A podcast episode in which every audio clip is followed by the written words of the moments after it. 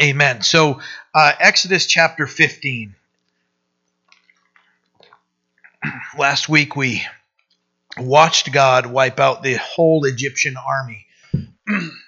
there was the finalization the Lord needed to show himself strong to and, and that he was the Lord uh, to Egypt. He needed that message to get across. He said that that he was going to have victory over Egypt and that they would know it, right?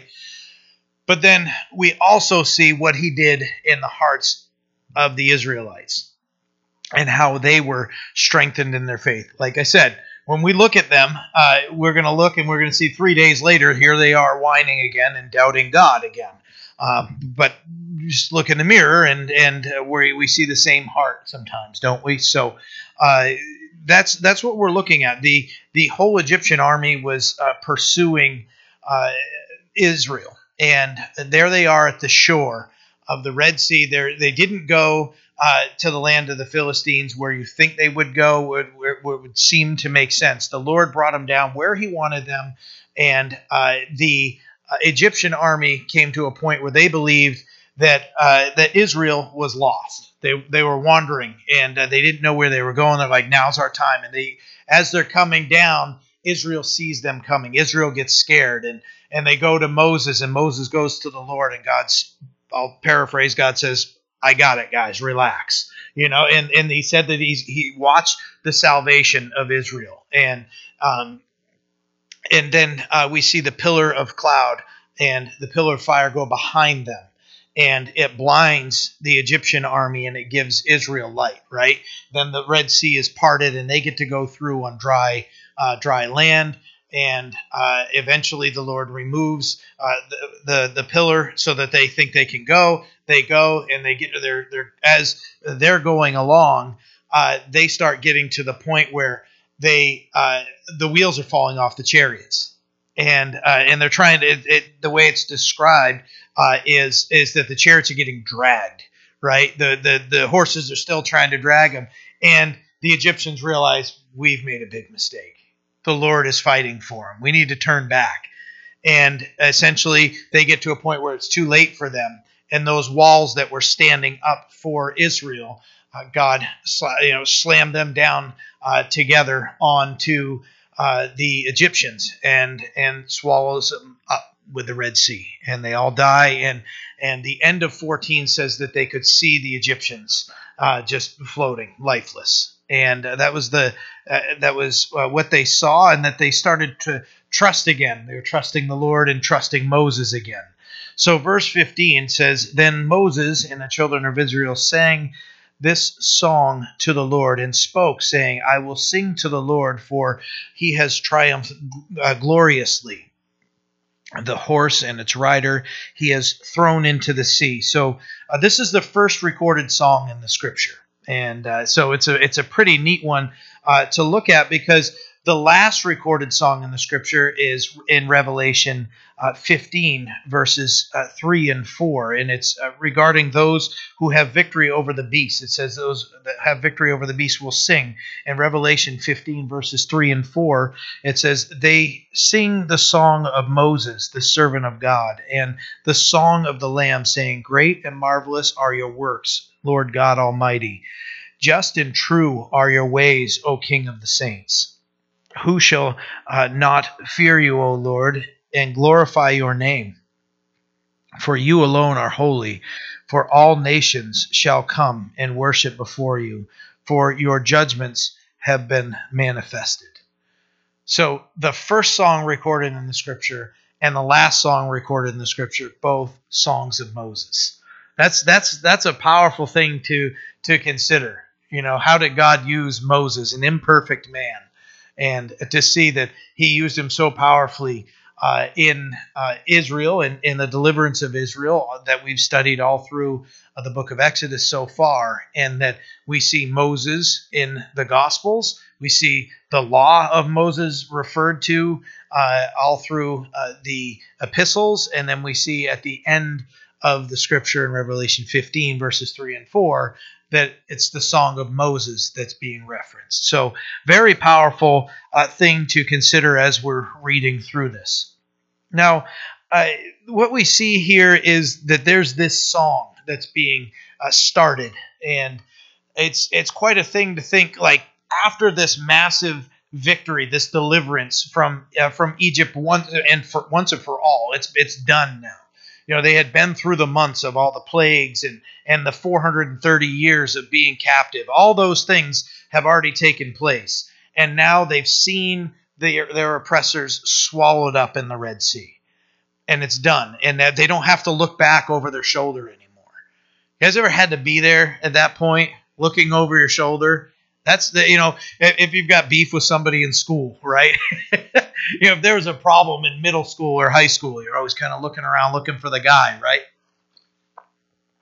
So much more so, they knew that Egypt was ready to either kill him or bring him back, and uh, it, it's it's a great relief to them to know that their oppressors are gone, and they begin to sing this song, and they're singing praises to him because he triumphed gloriously over Egypt.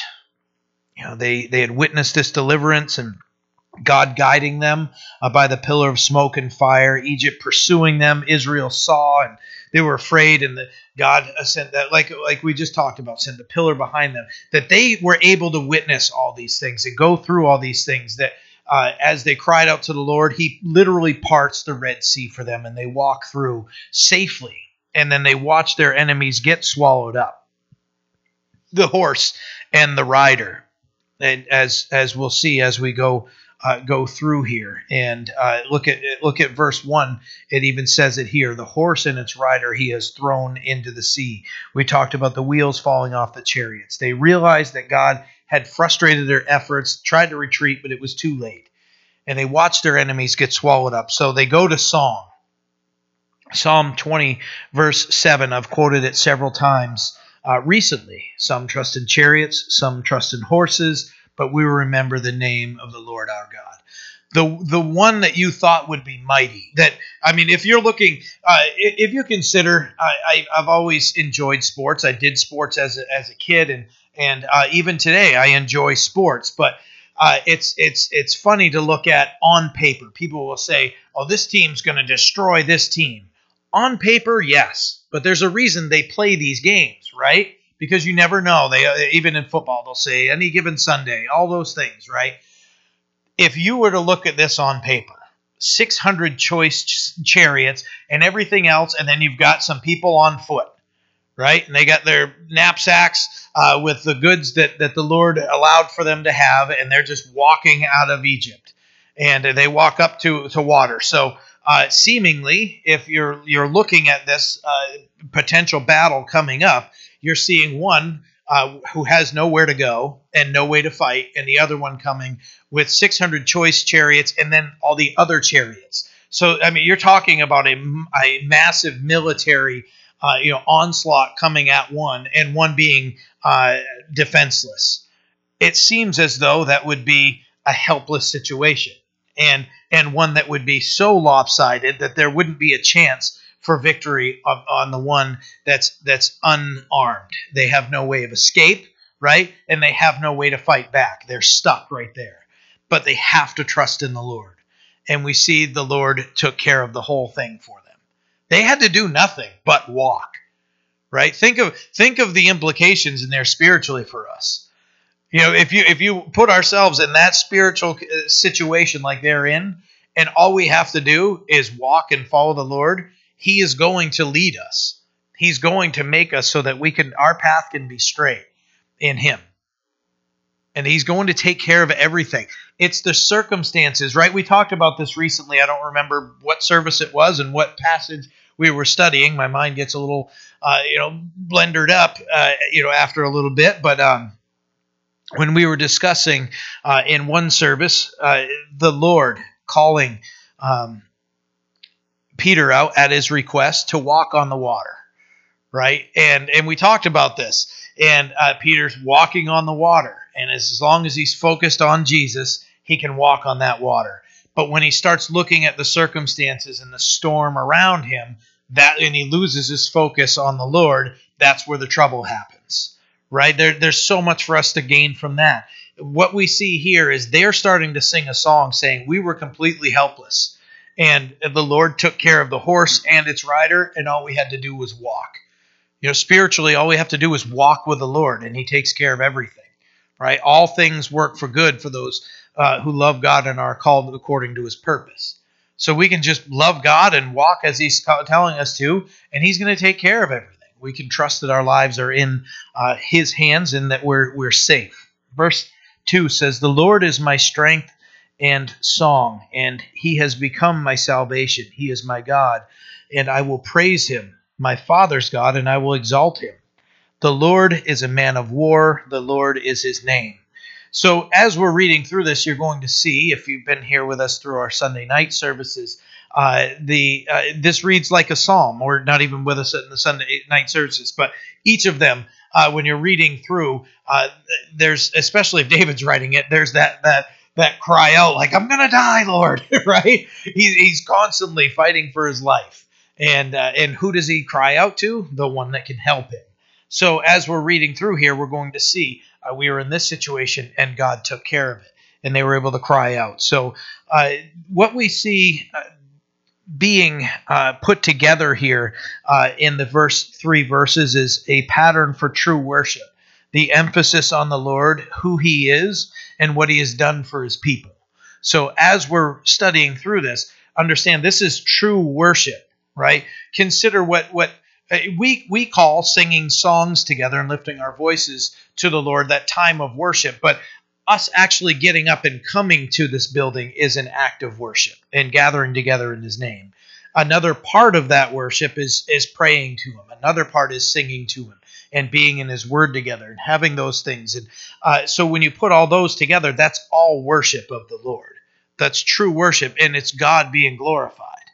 But but we often will say, uh, well, let's let's now worship God, and we're just going to compartmentalize that into songs. And I'm not trying to say that we're being sinful in doing so or anything, but if if we understand that that worship is so much more than that, worship is serving God when we're outside these walls, that we're personally. So this is corporate worship, but that individual worship we have. Uh, where we're alone with the Lord in the Word, and we're alone as we're driving, we're singing to Him, or talking with Him, you know, that's that's worshiping God.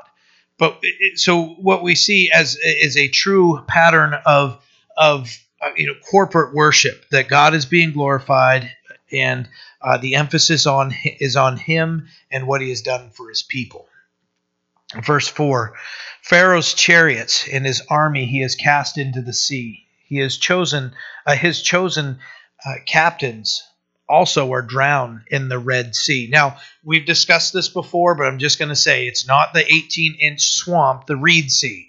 Uh, that's uh, there. There is a uh, a teaching out there that that's that clings to that, and it's just so silly on all all fronts to consider that 18 inches of water is going to overwhelm the most powerful uh, military on the on the face of the earth uh, while they're in chariots you ever not have you ever seen a horse that's pulling a chariot they can't pull it through uh, you know a foot and a half of water? Uh, that that would be crazy, right? If you're if you're considering the Reed uh, Sea, the swamp. Uh, that that is not. It was the Red Sea that God miraculously parted that Israel could walk through, and they did so on dry ground. The depths have covered them; they sank to the bottom like like a stone. You know, you ever you ever like taken a uh, this is I just realized this thought. Like you ever taken a cinder block when you're out on a boat and throw it? But that's a bad thing to think of, right? They always talk about uh, you know somebody being tied to that cinder block. That's a bad thing. What I'm saying is, you ever taken something heavy? Okay, we'll say throw it into a pool, and you can watch it go right down to the bottom. We had a pool when I was a kid in in an in-ground pool, and um, it was always fun. Uh, we'd have our friends over. Uh, we almost never slid down the slide. For us, it was climbing up the slide, jumping off the side of the slide over the cement. My mom yelling at us every time we did because one kid did come over and fall, and and thankfully didn't get killed like we could have. We were always doing stuff, always throwing stuff into there. And you throw something heavy. I, I, when we take my dog out to, to the lake or to a pond or whatever and I, I take a rock and throw it to him boom it sinks. And he's still looking for it like it's it's not sunk to the bottom instantly. But that's what's being described here. They sank like a stone. They were just just enveloped by these waves and just crushed by these waves, and and they went you know, straight down, and that was it. They were already down there, but they just if they were starting to rise up, then as that water's coming down, it's just they they were swallowed up like a stone. Verse 6 says, Your right hand, O Lord, has become glorious in power. Your right hand, O Lord, has dashed the enemy in pieces. So, the uh, as as you consider how this song sings, they're they're thinking and they're describing how God defeated uh, Egypt's army, how exactly He did it. They're they're they're uh, singing this, so it's going to be something they remember even more, right? When it becomes a song and uh, that would be saying even after this. And the uh, when when it's saying here uh, the right hand, the right hand was uh, the hand of power or honor. So they're talking about God's power when it says with your with your right hand. Uh, dashed the enemy in pieces. In uh, verse seven says, "And in greatness, the greatness of your excellence, you have overthrown those who rose against you. You sent forth your wrath; it consumed them like stubble." it with the blast of your nostrils the waters were gathered together. The floods stood upright like a heap. The depths congealed in the heart of the sea. The enemy said i will pursue. I will overtake. I will divide the spoil my desire shall be satisfied on them i will draw my sword my hand shall destroy them you blew with your wind the sea covered them they sank like lead in the mighty waters. If that doesn't describe ultimate just destruction of them, if they had the mindset of we're going, we're conquering, we're taking them out, there no more chances for them. You know, we we are uh, these guys are getting wiped out. They got to the point where it was we're not even going to you know try to bring them back. We just want to kill them. Is is the what's being described here? They that that what they're saying here is that their enemy was drawing the sword. My hand shall destroy them. We're mad. We're wrathful, and they're coming after, and God took care of it all. You blew with your wind. The sea covered them. They sank like lead in the mighty waters. It's not the mighty swamp. It was the mighty Red Sea. The, the, the those heavy waves. Boom, and it wiped them all out. Took them right out. What a song of deliverance to sing. Who is like you, O Lord, among the gods? Who is like you, glorious in holiness, fearful in praises, doing wonders? You stretched out your right hand, the earth swallowed them. You, in your mercy, have led forth the people whom you have redeemed. You have guided them, and your strength to your holy habitation. You notice the you, you, you, you, you. They are, when they're realizing they have freedom and victory, they are giving the praise to whom it is due. You, you, you did all these things. It wasn't like, hey, God, we were really fast, we were really stealthy, and uh, you know we we were able to escape every address uh, in every praise in this song is to God for what he has done. You know, verse 11, when it says, Who is like you, O Lord, among the gods? That's speaking of the victory that he displayed over the false gods of Egypt. When, when we discussed as we're going through the plagues and how God addressed those plagues, uh, excuse me, those those gods that they were worshiping. And God wiped out, and, and He showed Himself strong to defeat all of them.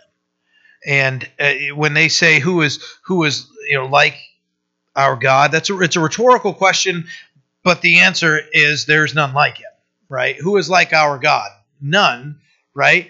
Uh, but it's also the, there's the, the the rhetoric rhetoric in there also. So uh, we see here that God, where at the end of 13 says, "You in your mercy have led forth the people whom you have redeemed. You have guided them in your strength to your holy habitation." You know that God is the one to lead them to their inheritance. They understood this. They understood that that where they were being led out, they were being led to something and Moses, as he's leading them in this song, this is a song of them trusting the Lord that he was going to lead them somewhere. And they had been told of a place that they were going to go. Verse 14 The people will hear and be afraid. Sorrow will take hold of the inhabitants of Philistia. Then the chiefs of Edom will be dismayed. The mighty men of Moab, trembling, will take hold of them. All the inhabitants of Canaan will melt away. Fear and dread will fall on all of them, uh, will fall on them. By the greatness of your arm, they will be as still as a stone till your people pass over. O Lord, till your people pass over, whom you have purchased. You will bring them in and plant them in the mountain of your inheritance in the place, O Lord, which you have made for your own dwelling, the sanctuary, O Lord, which your hands have established. The Lord shall reign forever and ever. God glorifies his own name. He reigns forever. When when these things that are being said here, consider where it says in verse 14 and and where there's the description there of the future enemies that they're going to face being afraid. And we discussed this, right? When they read when they finally got the spies got to Rahab the harlot. Rahab's like, "Where have you guys been?" Everybody's been so afraid and you know, what what have you guys been doing for the last 40 years? Right? I like like where have you guys been? We just keep hearing about the God of Israel and how he's delivered you guys. And and and in plain just a paraphrase of it is like We've been waiting for you. Where you been? Because everybody heard about the God of Israel and what happened. I mean, that's cataclysmic news, right? When we when you think of something uh, something that powerful that happens and the news that spreads and that it was the God of Israel that was being credited for. it. So all these nations are like, oh well, because they they're all serving so many false gods, and then they're like, wait a minute, we thought Egypt had it all together. Egypt is wiped out you know, consider, you know, the God of Israel and their fear that's going to, to fall on everybody. Notice there that it says in 16, till the people pass over whom you have purchased. They belong to God. Now we know that we have been purchased as New Testament believers, right? We have been purchased by the blood of Christ. That he laid down the cost uh, for our souls was the Son of God's life. That our sin would be paid for by his blood being shed for us on the cross. That we have been purchased. Verse 19 For the horses of Pharaoh went with his chariots and his horsemen into the sea, and the Lord brought back the waters of the sea upon them. But the children of Israel went on dry land in the midst of the sea. All this summarizes God's final victory over Egypt on behalf of his children Israel. Verse 20 Then Miriam, the prophetess, the sister of Aaron, took the timbrel in her hand, and all the women went out after her with timbrels and with dances.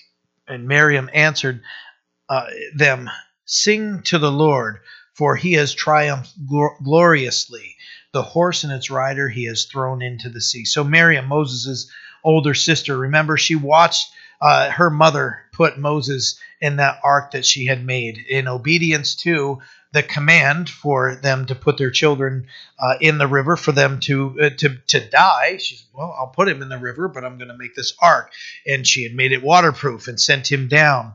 And as Moses was floating through, uh, she watched him and she followed him and she watched him get found. And then she proposed a great plan to Pharaoh's daughter, saying, Hey, do you want me to go fetch one of the Hebrew women?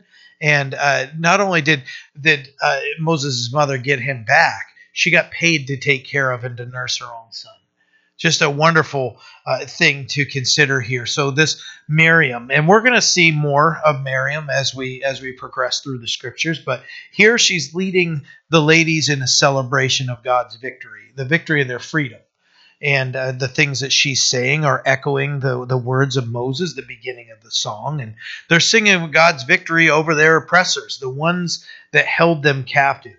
You know, that God had showed himself mightier than they, uh, Israel uh, had no power in and of themselves against Israel. So uh, this prayer and uh, sorry, this song, as uh, any song that we're singing about the victories we have in our lives, should include who uh, gave us that victory. And, and as we've already discussed and covered, they were doing that with this song. God gave the total and complete victory in His power. That He and He alone uh, would get the glory. Verse 22. So Moses brought Israel from the Red Sea. Then they went out to the wilderness of Shur. And they went three days in the wilderness and found no water. Now, when they came to Marah, they could not drink the waters of Marah, for they were bitter. Therefore, the name of it was called Marah. Marah means bitter. So they named the place bitter. This water's bitter. This place is bitter. I'm thirsty. I'm bitter. We're just uh, bitterness, right?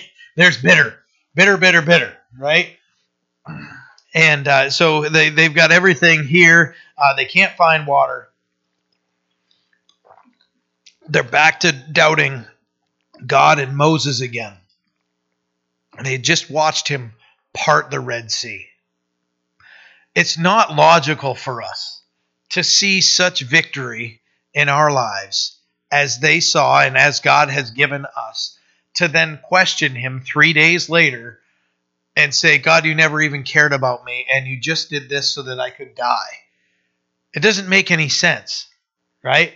It, it just doesn't. When you put all this together, that God would would uh, pour out those awful plagues, the judgments that He poured out on Egypt that they deserved, right? They were oppressing His people, they were murdering His people, and God said that all the way back in Genesis 15 that He was going to judge them, right? So now the judgment's complete. They've been delivered. They've watched their their enemy be swallowed up, and now they're walking in the wilderness, and they're going, God's already forgotten about us. Right? I, it's it's it's funny because we look at them and we laugh and we're ah ha ha, and and, and as I've already said, we we are so like them, so like them, right? We're like, oh no, well this is the big one. right? This is the big one. My uh, my father in law will say that to the kids when they were babies, and they'd they'd start whining and crying, you know, and he'd be like, "Oh, this is the big one," you know, the the the, the thing. Like they they just thought their lives were over, and uh, that's always stuck with me. I laugh every time he'd do it. Can't find the water. Now they're afraid, and uh, they're saying uh, just bitterness, you know, is is everywhere. Verse 24 And the people complained against Moses, saying, What shall we drink? So he cried out to the Lord, and the Lord showed him a tree. When he cast it into the waters, the waters were made sweet. Then he made a statute and an ordinance for them, and there he tested them and said, If you diligently heed the voice of the Lord your God, and do what is right in his sight, Give ear to his commandments and keep all his statutes. I will put none of the diseases on you which I have brought on the Egyptians, for I am the Lord who heals you. Then they came to Elim, where there were twelve wells of water and seventy palm trees. So they camped there by the waters. So the people had cried out. They complained to Moses, and Moses cries out to the Lord, and God shows him a tree. And uh, he is uh, he is told to uh, to cast that tree uh, in the water, and as he cast it in, it made the water sweet. This is a supernatural thing that happens. What God is saying is, take that tree, throw it in the water. We're gonna make it. We're gonna make it sweet and and you'll be able to drink it. He did, and they they drank it. There there's been weird explanations like, oh, it was it was this one tree, and even if that was, God led them right to that one tree that could feed that that could you know give water to two million people.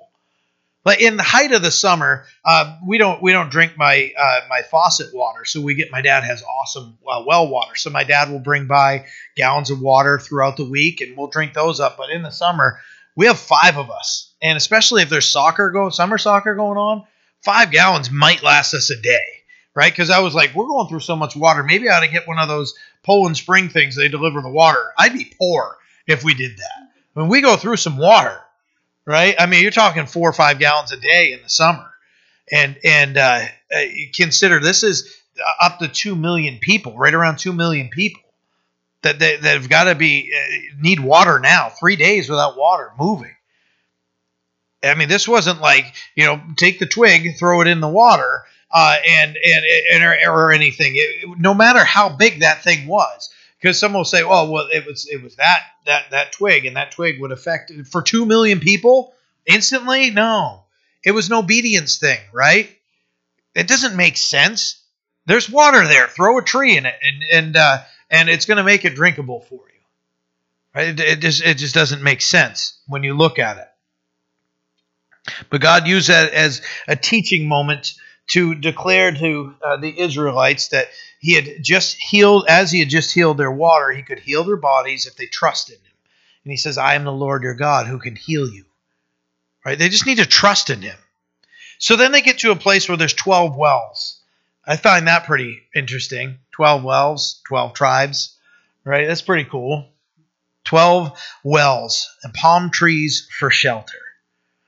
You know, I, we just flew down to Florida. Don't ask me why we went in beginning of August. I don't have a rational answer for you.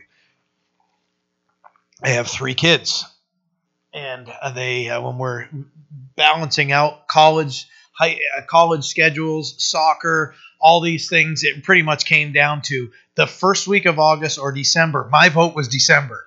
Okay, and uh, and uh, but they they came up with a, a good reason okay. And uh, man, was I looking for shade the whole time I was down there. As soon as we landed, we get to the airport, and the kids are like, I want to see palm trees, right? And, I, and I'm like, I do too, because that means we're going to have shade, okay? And we found ourselves walking in between. I mean, as we're walking, we're going to Disney Springs or we go to wherever we're going. I just wanted to be in the air conditioning. I didn't care if there was an hour ride. Sweet. I get to go inside that cool constru- uh, constructed building where you know, oh, this is awesome, and they really just did it, so you don't look at the line that's a million people long, and you're going to have to wait an hour in it. It was air conditioned, and it was it was dark in there. Oh, perfect, you know. And, and Jen and I would uh, just say, "Yep, we're going to go on that ride." You know, Toy Story ride was awesome, and uh, and we we had a great time with it. Uh, but because we wanted that shade, that shade is so awesome. Look at verse 26. It says, diligently there's the word diligently. The Lord is saying, if you diligently, diligently heed the vo- His voice and do what is right in the sight of the Lord, give ear to His commands, and keep His statutes, I will put. Then there's the blessing, right? They for them specifically, it meant you're not going to have to worry about the sicknesses and everything. I'm going to heal you. I'm going to take care. Excuse me, take care of you diligently seeking the Lord. There's a diligence required in our walk with the Lord. If our walk with the Lord consists of, I'm going to listen to K-LOVE in the morning and I'm going to listen to the special verse of the day or whatever, and I've got my, my okay, so spiritually, you got to Cheez-It, right? And that's one. Like you, you ate a Cheez-It for the day, and, and your spirit is starving, right? We, we have to get into the Word, we have to be in prayer.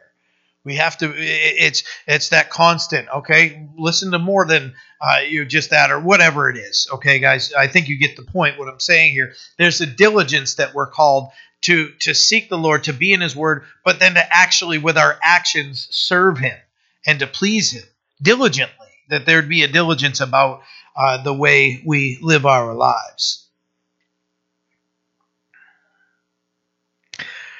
So they are at a point of bitterness and helplessness uh, without the Lord, we see here, and um, understand that we are going to have times of bitterness. We are. Times of bitterness aren't always a result of sin. Israel wasn't sinning and obeying God and, and going through uh, as God is leading them out, but they still got to that point where they're literally in the land of bitter or Marah. They call it the land of, of bitterness, right? They're right there. We're going to experience those times. That's going to happen. Be prepared for them because there are tests, right? What did what did God say uh, in verse twenty five? It says, uh, uh, "There He made a statute and an ordinance for them, and there He tested them." We're going to have tests, trials for our faith. And as we've discussed before, those trials are to strengthen our faith and, and, and, to and to build us and to strengthen us. So when we consider trials, uh, like James says, to consider it pure, pure joy because we understand the backside of that, the end result of that trial is a stronger believer in Christ. That's that's uh, why we can look at one of those things and and and understand that oh you know what this isn't any fun, uh, but that's when the time of testing is coming, uh, and we just need to trust the Lord. But after the bitterness is Elim. As we're walking with the Lord, after the bitterness comes the place where there's 12 wells and 70 palm trees spiritually. That we can go, now I'm so blessed. Why would I question God? God's like, why would you? Right? right? And he would speak to us like that. Like, yeah, that was foolish of you to do it. The land where there's plenty of water, there's plenty of palm trees and shade, provision, rest. They have all those things. Why are we so quick to question God and, and his faithfulness toward us and his ability to preserve us and provide for us, right? Remember what Jesus said. Uh, when uh, actually, if you would uh, you would turn with me, we'll look at some verses here in Matthew chapter six. We'll see what the Lord has to say about us and our worry, and how God can take care of us. Matthew 6, 25. I will share that uh, Matthew 6 has a special place in my heart. It's the uh, the Beatitudes were being preached by Ken Graves up on Somerset Street in um, uh, Calvary Chapel when it was across the street from John Bapst. Um, so that was, I mean, I was 18 years old. That was 25 years ago. And I remember being there. Um, as far as I know, um, it might have been when I was in college. Uh, no, this would, would have been right before I went to college. Um, and I remember uh, hearing Ken talk about uh, speaking from the Beatitudes, and I I, uh, I asked the Lord to be my Savior at that time. I didn't want the Lord. I didn't want a Lord over my life, but I wanted a Savior, and I knew that right? But God did something special in my heart because I know that it, there was that stirring. And um, because even after that, I went to college at Husson and I would party Saturday, uh, Thursday, Friday, Saturday, uh, whatever night it was. I was 17, 18 years old. But I remember going there sometimes uh, after a night of partying or whatever, and I'd sit there. And um, uh, one day I, I got decided to get baptized and uh, I walked into my my mom lived in Bangor on um, uh, 13th Street, 14th Street, and I uh, showed up at her house dripping wet. you know, I just I didn't bring any clothes. I didn't plan to be baptized, and I told my mom, "Mom, I got baptized today," and uh, just because uh, you know it's just uh, what do kids do? You let your mom or dad know when something happens, right? Why are you all wet? And it was like wintertime you know, and, and, I just showed up and she told me she still remembered that. But Matthew 6 is, has a special place in my heart.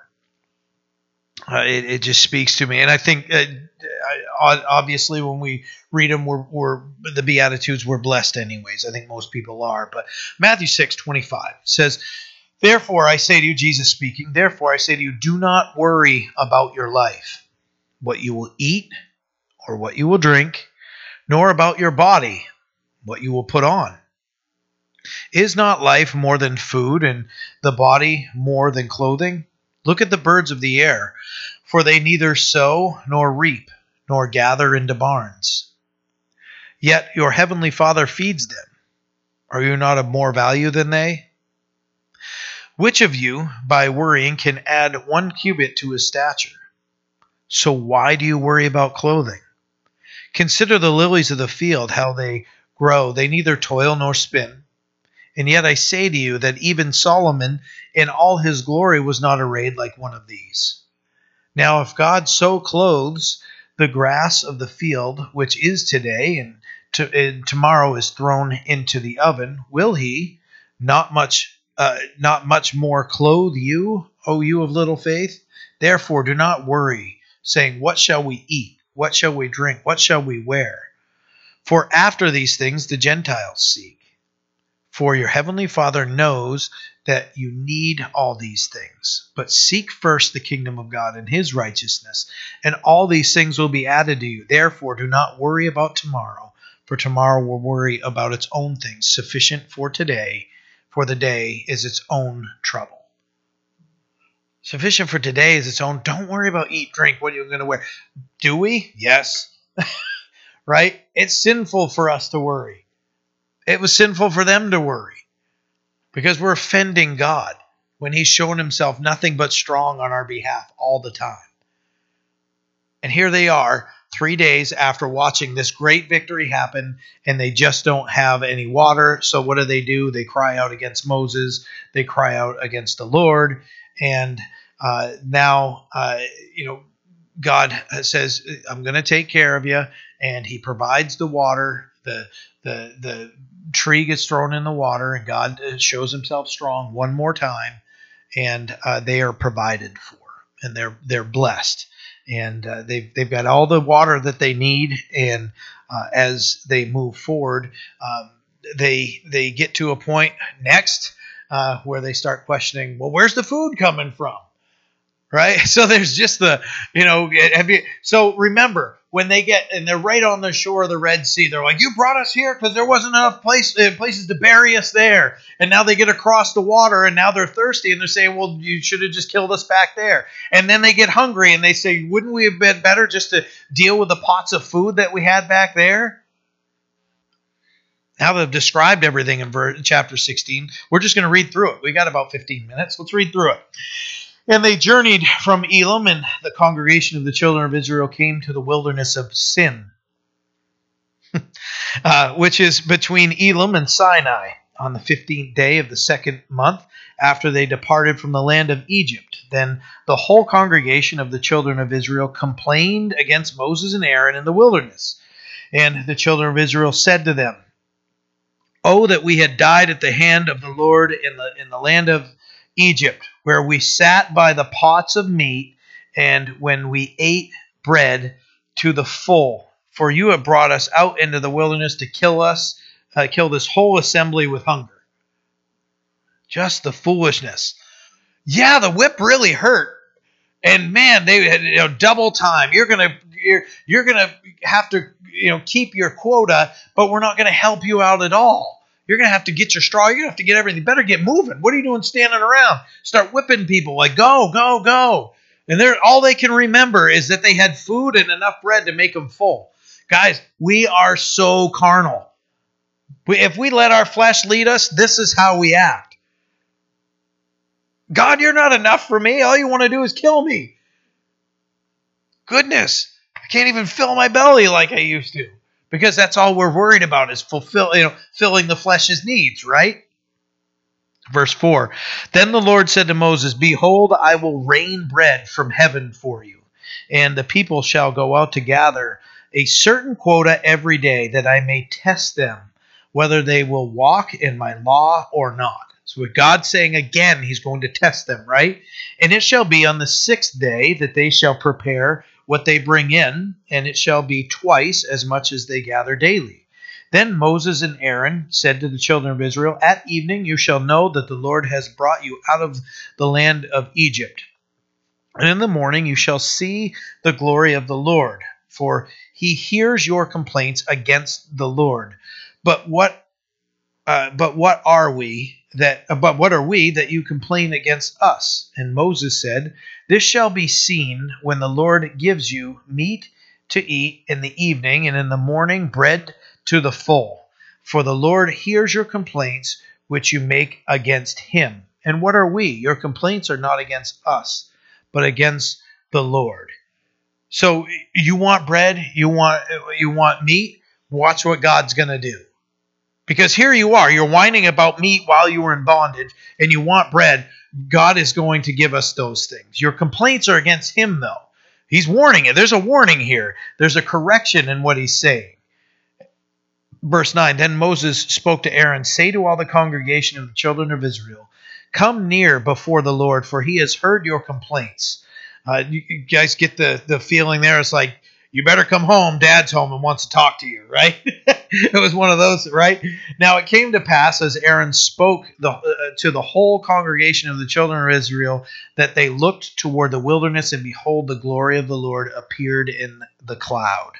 And the Lord spoke to Moses, saying, I have heard the complaints of the children of Israel. Speak to them, saying, At twilight you shall eat meat, and in the morning you shall be filled with bread, and you shall know that I am the Lord your God.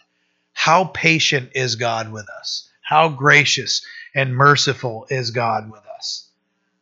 I mean, my goodness, he could have given them the whole history lesson right there and given them the verbal spanking that they needed. And what, he, what does he say? Watch this. And as I'm doing this, I'm going to test them because there's instructions, right? They were to go and take enough for one day. One day, watch what happens. So we see quail and manna being introduced here. Verse 13 So it was that quails came up at evening and covered the camp, and in the morning the dew lay all around the camp. And when the layer of dew lifted there on the surface of the wilderness, uh, was small was a small round substance as far uh, as fine as the frost uh, on the ground. So when the children of Israel saw it, they said to one another, "What is it?" For they did not know what it was. And Moses said to them, This is the bread which the Lord has given you to eat. This is the thing which the Lord has commanded. Let every man gather it according to each one's needs, one omer for each person according to the number of persons. Let every man take for those who are in his tent. Then the children of Israel uh, uh, did so and gathered some more, uh, some less. So when they measured it by omers, who had gathered much, uh, he who uh, gathered much had nothing left over, and he who gathered little had no lack. Every man had gathered according to each one's need, and Moses said, Let no one leave any of it until morning. So God said, You want meat, you want bread, I'll give you just enough for each day. Remember, Jesus in the model prayer said, Give us this day our daily bread, right? Give us this day our daily bread. Look all the way back to here. You can tie the line, the the you can draw the line right from uh, Exodus chapter 16 all the way to Jesus in the model prayer. This day, give us this day daily bread. What I need to survive. What do I need to survive, Lord? Give me that. And that's what they were told to take. Take no more, take no less. Take what you are uh, get what you are uh, to take. One omer for each person was what they were to take, right? Notwithstanding, Look at verse 20. They did not heed Moses. Man, these are some knuckleheaded people. But some of them left part of it until morning and bred worms and uh, and it bred worms and stank. And Moses, Moses was angry with them. He'd walk by their house and it was like, oh, right? You know, their tent just smelled awful. And everybody knew the, the filth of disbelief and, and distrust in the Lord. Right? Isn't that what's pictured right there? God is saying, I told you I'll provide for you every day. You don't trust me enough. You don't trust me enough. What you do trust in, I'm going to bring to nothing. And it's going to stink. Your life's going to stink. Your house is going to stink. You think about it, like how that permeates through everything, right? verse 21. So they gathered it every morning, every man according to his need. Point taken, gotcha, right? And when the sun became hot, it melted. And so it was on the sixth day. So there was no like, hey, we're just going to leave this and we'll come back and get some. No, whatever wasn't gathered, if it was gathered and you gathered too much, it was going to stink. And if you were leaving some, it was going to melt. Trust God with every single uh, fiber of your being is what's what's being uh, described here. So they gathered it every morning, every man according to his need, and when the sun became hot, it melted. And so it was on the sixth day that they gathered twice as much bread, two omers for each one. And all the uh, rulers of the congregation came and told Moses. Then he said to them, This is what the Lord has said Tomorrow is a Sabbath rest a holy Sabbath to the Lord. Bake what you will bake today, and boil what you will boil. But lay up for yourselves all that remains to keep until morning. So they laid it up until morning, as Moses commanded, and it did not stink, nor were there any worms in it. Then Moses said, Eat that today, for today is the Sabbath to the Lord. Today uh, you will not find it in the field. Six days you shall gather it, uh, but on the seventh day, the Sabbath, there will be none. So the food uh, in obedience, the food that was left in obedience, didn't stink like the food that was uh, from the disobedience, right? It, it, it just this is this is spiritual truth just being like God is giving us a buffet right in front of us that we can just feast on and understand here. So powerful. Verse 27 says, Now it happened that some of the people went out on the seventh day together, but they found none. Dude, you're not getting the memo, right? They, they're just like, oh, oh, oh yeah, yeah, I got you. We're just to come out here and, you know, see if there was any extra laying around. I'll be honest, I'm usually the one that goes for seconds, thirds, fourths. Okay. I can't say that I uh, in my flesh wouldn't want to be one of those people to go get some more. Uh, but uh, but it is funny that it's listed here, right? They just showed uh, like there's just so much provision everywhere, right? We got these knuckleheads. Verse 28 And the Lord said to Moses, How long do you refuse to keep my commandments and my laws? See, for the Lord has given you the Sabbath. Therefore, he gives you on six days bread for two days. Let every man remain in his place. Let no man go out of his place on the seventh day. So the people rested on the seventh day, and the house of Israel called its name manna. What is it? Uh, and it was uh, like white, white coriander seed, and the taste of it was like wafers made with honey. You know, God is saying, just you still had the yahoos going out. Got to get the point across. When I say something, I mean it. God doesn't say something and is like, oh, yeah, I didn't really mean it that way. No, what God says, he means it the way he said he did. Verse 32 Then Moses said, This is the thing which the Lord commanded fill an omer with it to be kept for all generations, uh, so for your generations, that they may see the bread with which I fed you in the wilderness when I brought you out of the land of Egypt. And Moses said to Aaron, Take a pot and put an omer of manna, manna in it and lay it up before the Lord to be kept for your generations. And the Lord commanded, as the Lord commanded Moses, so Aaron laid it up before the testimony to be kept. Notice it would evaporate or it would be rotten after one day in disobedience or in distrust. This is bread to be kept for generations. That's another miraculous thing. And it was kept in right right where it was supposed to be kept, right? It was there. Around, uh, along with this uh, the, uh, Moses staff. And just this is this is powerful, miraculous stuff that's happening here. That bread that would stink after one day, but in obedience, it wouldn't it wouldn't uh, wither away and it wouldn't stink. It wouldn't go bad.